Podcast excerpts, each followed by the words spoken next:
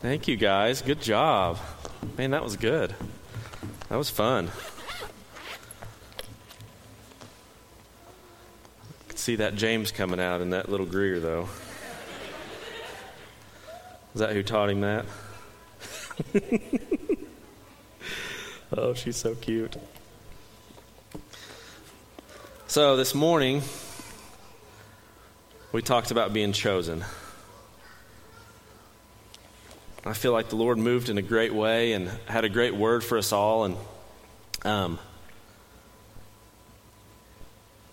and I pray that it, it accomplished what it was supposed to accomplish. And so I kind of want to jump off of that tonight. We're going to kind of move a little bit deeper into that. So, just like Peter had the first part of that scripture, where he established to those people that you are chosen. And so now that we've came to that understanding as well in our own lives, I kind of want us to move a little bit deeper into it. And I kind of want to move exactly where we ended this morning and continue from there. Because sometimes we have to look back at what God has already done as a reminder so that we can trust where He's taking us to. I think about it like a like when you're in your car or your truck and you got to back up. So you have to kind of look in the rearview mirror, right? so that you can put yourself in a position to go forward. Right? So sometimes we have to look back at what God has done in our lives to trust where He's going to take us next. And so tonight I want to take you back to a little old school, a little Old Testament,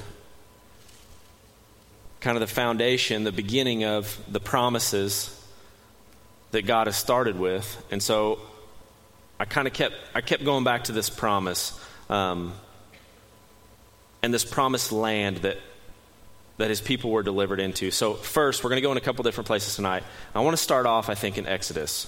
I'm going to start off in Exodus 33, 1 and 2. Then the Lord said to Moses, Leave this place, you and the people you brought up out of Egypt, and go up to the land I promised on an oath to Abraham, Isaac, and Jacob saying, I will give it to your descendants. I will send an angel before you and drive out the Canaanites, Amorites, Hittites, Perizzites, Hivites, and Jebusites. And so Moses was with those that he was called to be a part of delivering out of Egypt at that time. And God gives him this promise, right? And this promise started before then, but I just wanted to start in Exodus at this point, they had already been delivered, and so this promised land was starting to become something I think that people were really praying for, that were really ready to see, because it had been so many generations had happened with this promise that, that was just continuing to be prophesied into and, and, and spoken about, about this promised land that they were going to go into. So I want you to keep your mind on this promised land. Now I'm going to jump on you. So I'm going to jump, I'm not going to jump on you, but let's go to Joshua. So we still have this foundation of this promise that God has called these, that He's called up out of Egypt to. And so in Joshua chapter 1, verses 1 through 9, I'm doing this for a reason, so stay with me. After the death of Moses, so as we saw before in Exodus, Moses was with those people, right? And he was talking about this promised land. And he was talking about deliverance. And they had already been delivered at that time out of Egypt, but they were ready to take a hold of the promised land that God had for them. So now, Moses is gone. After the death of Moses, the servant of the Lord, the Lord said to Joshua, son of Nun, Moses' aide. Moses, my servant, is dead. Now then, you and all these people get ready to cross the Jordan River into the land I am about to give to them, to the Israelites. I will give you every place where you set your foot, as I promised Moses.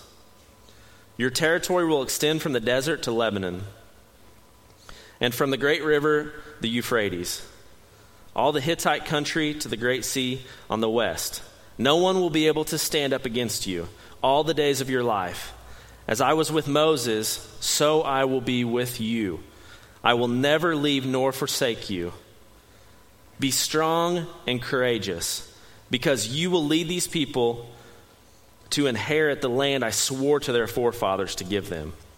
Be strong and very courageous. Be careful to obey the law my servant Moses gave you. Do not turn from it right or left, that you may be successful wherever you go. Do not let this book of the law depart from your mouth. Meditate on it day and night, so that you may be careful to do everything written in it. Have I not commanded you? Be strong and courageous. Do not be terrified. Do not be discouraged, for the Lord your God will be with you wherever you go. Let's pray. Dear Heavenly Father, God, we just thank you right there in that truth, God, that, that you will be with us, that we don't have to fear, that you will provide for us, that you will go before us, that you will give us strength and courage that you've called us to, that you will provide all of those things for us. And God, I just pray tonight that you would just speak to us about this promised land that we hear so much about in your word, God. And I just pray that we would maybe come to an understanding about what that promised land is for us and what that means to us today, Lord.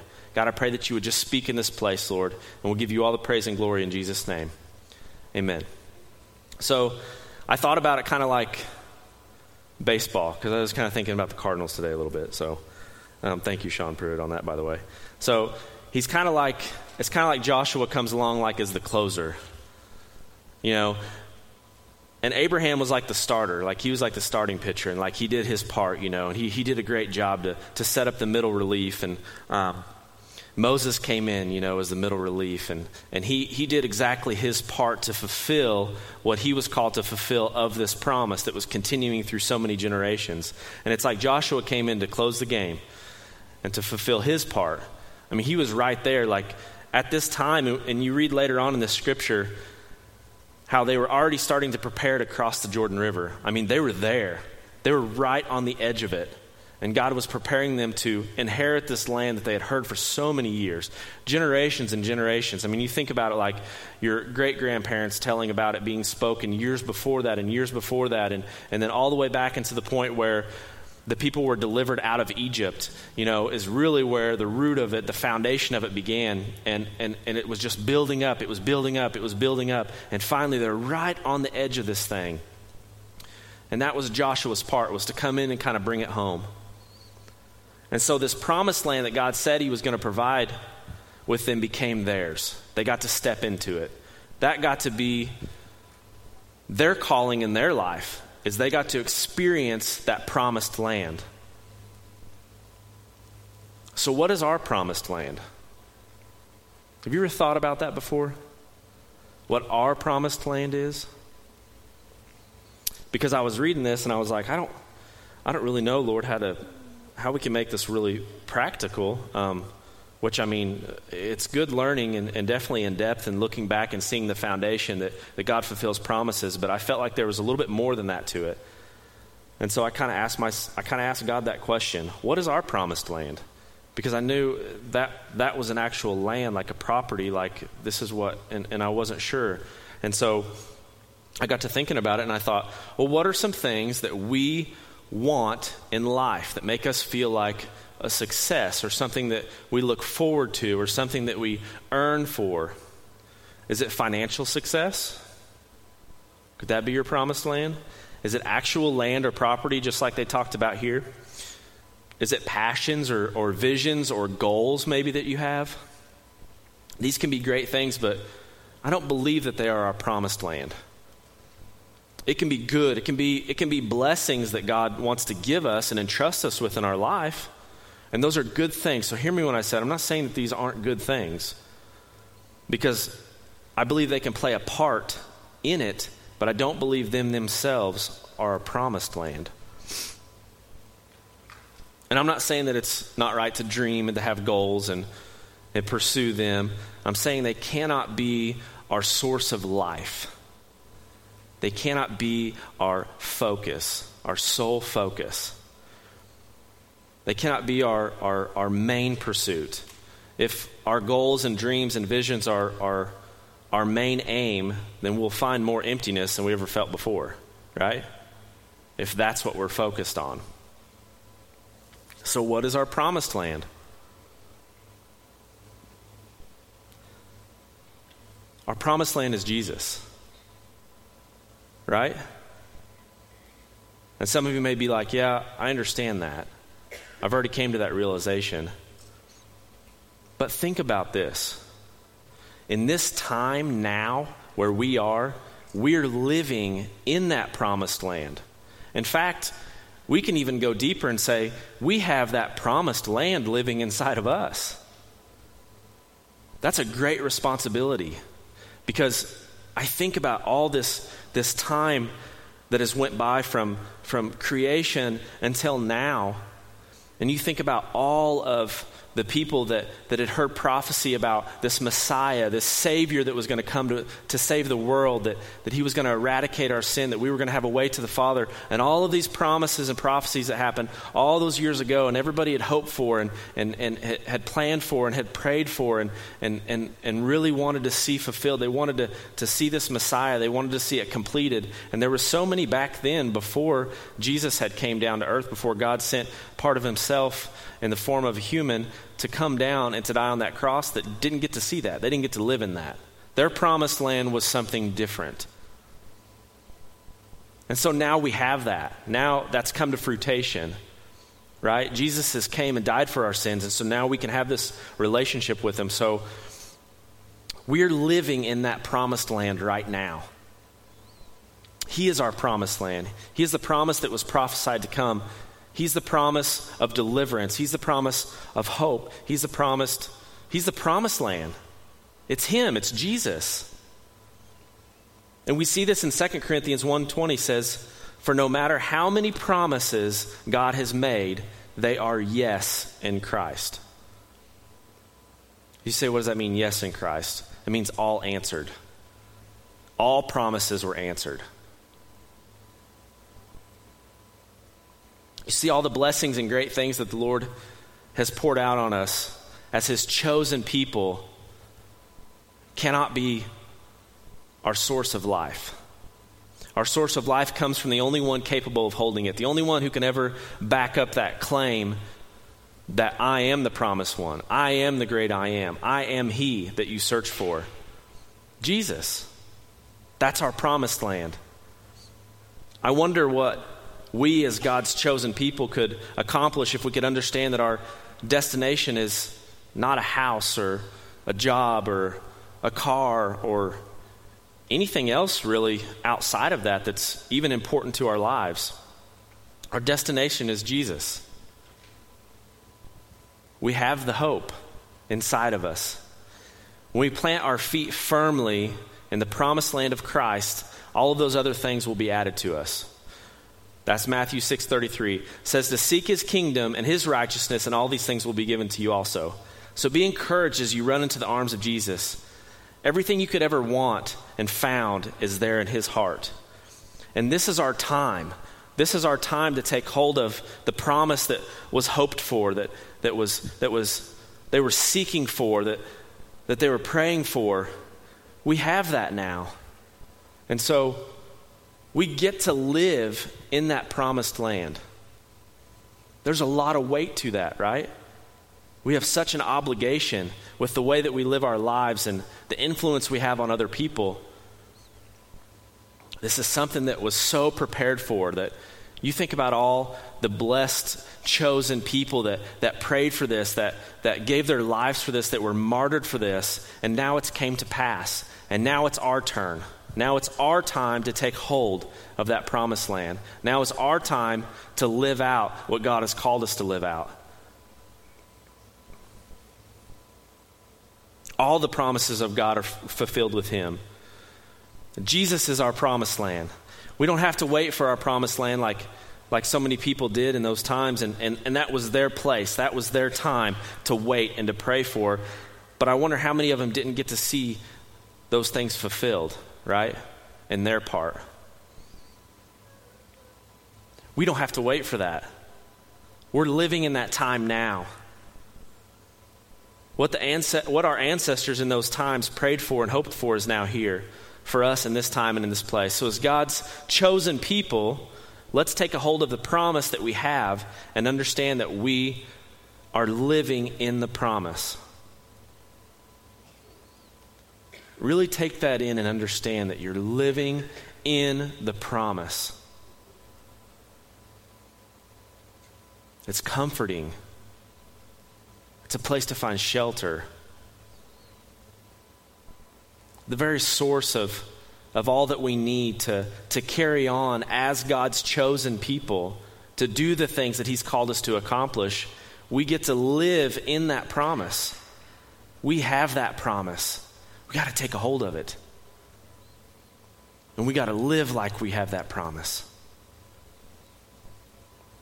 We were chosen for such a time as this. We were chosen to be the ones that get to live in the promise of now. And our part in this promise is not complicated, right? It's to follow Jesus, who is the promised land, to receive him into our lives, and to point others to him, right? It's not really that complicated. It's hard.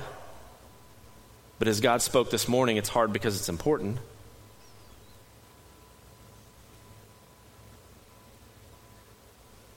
We're living in the promise right now. On this date, in this place,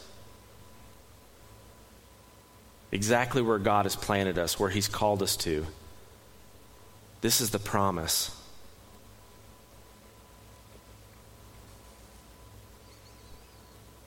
And like Joshua, I think about it like we're kind of like the closers in on this ball game, right? Because you think about the next big promise to be fulfilled. I'm talking big. Is Jesus coming back, right? So, just like Joshua, we got to do our part, right? We have a part to fulfill in this promise as God's chosen people. There's a lot of weight to it, but we can do it because that very promised land we have inside of us. It indwells with us. It provides everything that we need to be able to accomplish great things. The only part that gets held back is whether we're going to be obedient or not. Right? As God's chosen people, we still have a choice. We can fulfill our part in the process or we can hinder it. Right? This is what he was talking about. It, it, it's so important. And he said, I urge you, you've got to live this way. You can't, you can't live like the world. You've got to be different. This is important. You're living in the promise. This is God's promise. You got to get it together. You got to reflect the Savior. You got a gospel to preach. You got broken hearts to mend. You got sick to heal. I want to do miracles in and through you just like I did in Jesus.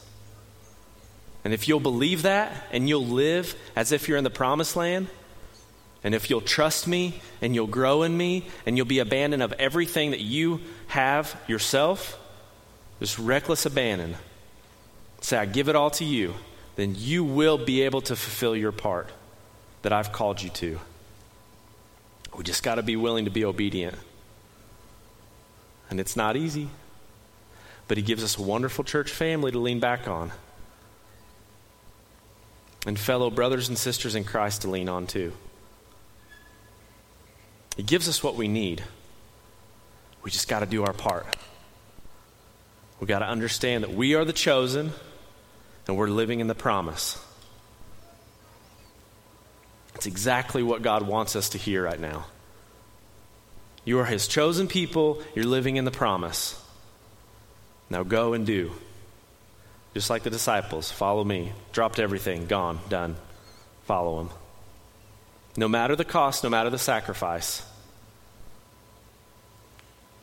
no matter what you think, because you are chosen and you are His. Let's pray.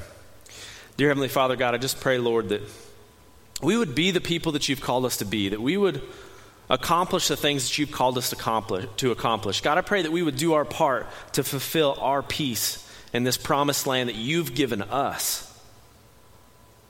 God, all those people before us that, that planned for this and that, that did all this work and, and, and, and gave their very lives towards this goal that we're living in now.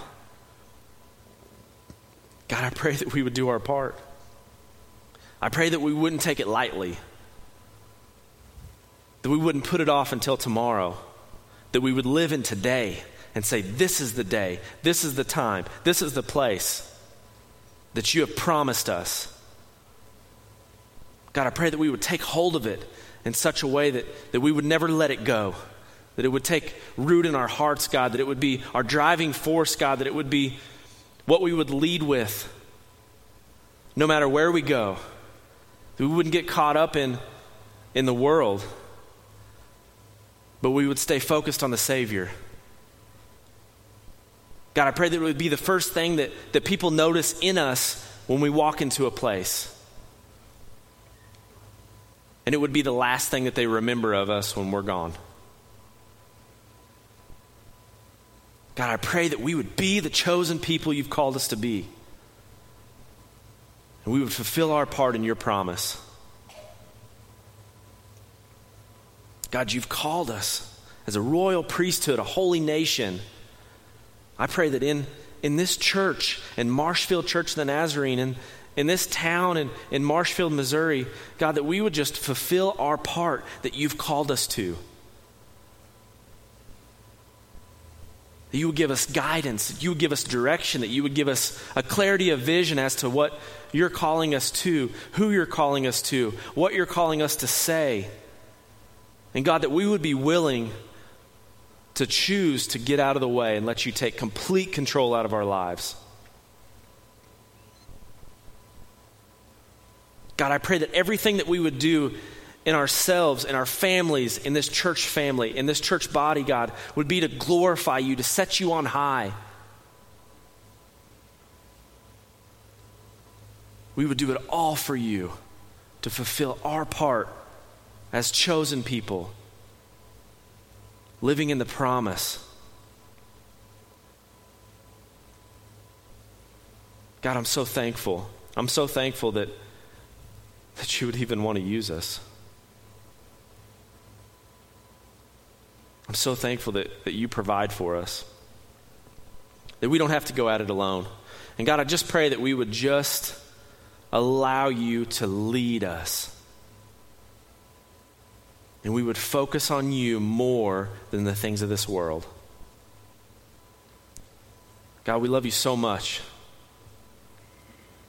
We thank you. It's in Jesus' name we pray. Amen. All right, guys, look at that early. Man, that's awesome. Just remember, you're chosen and you're living in the promise. Love you guys.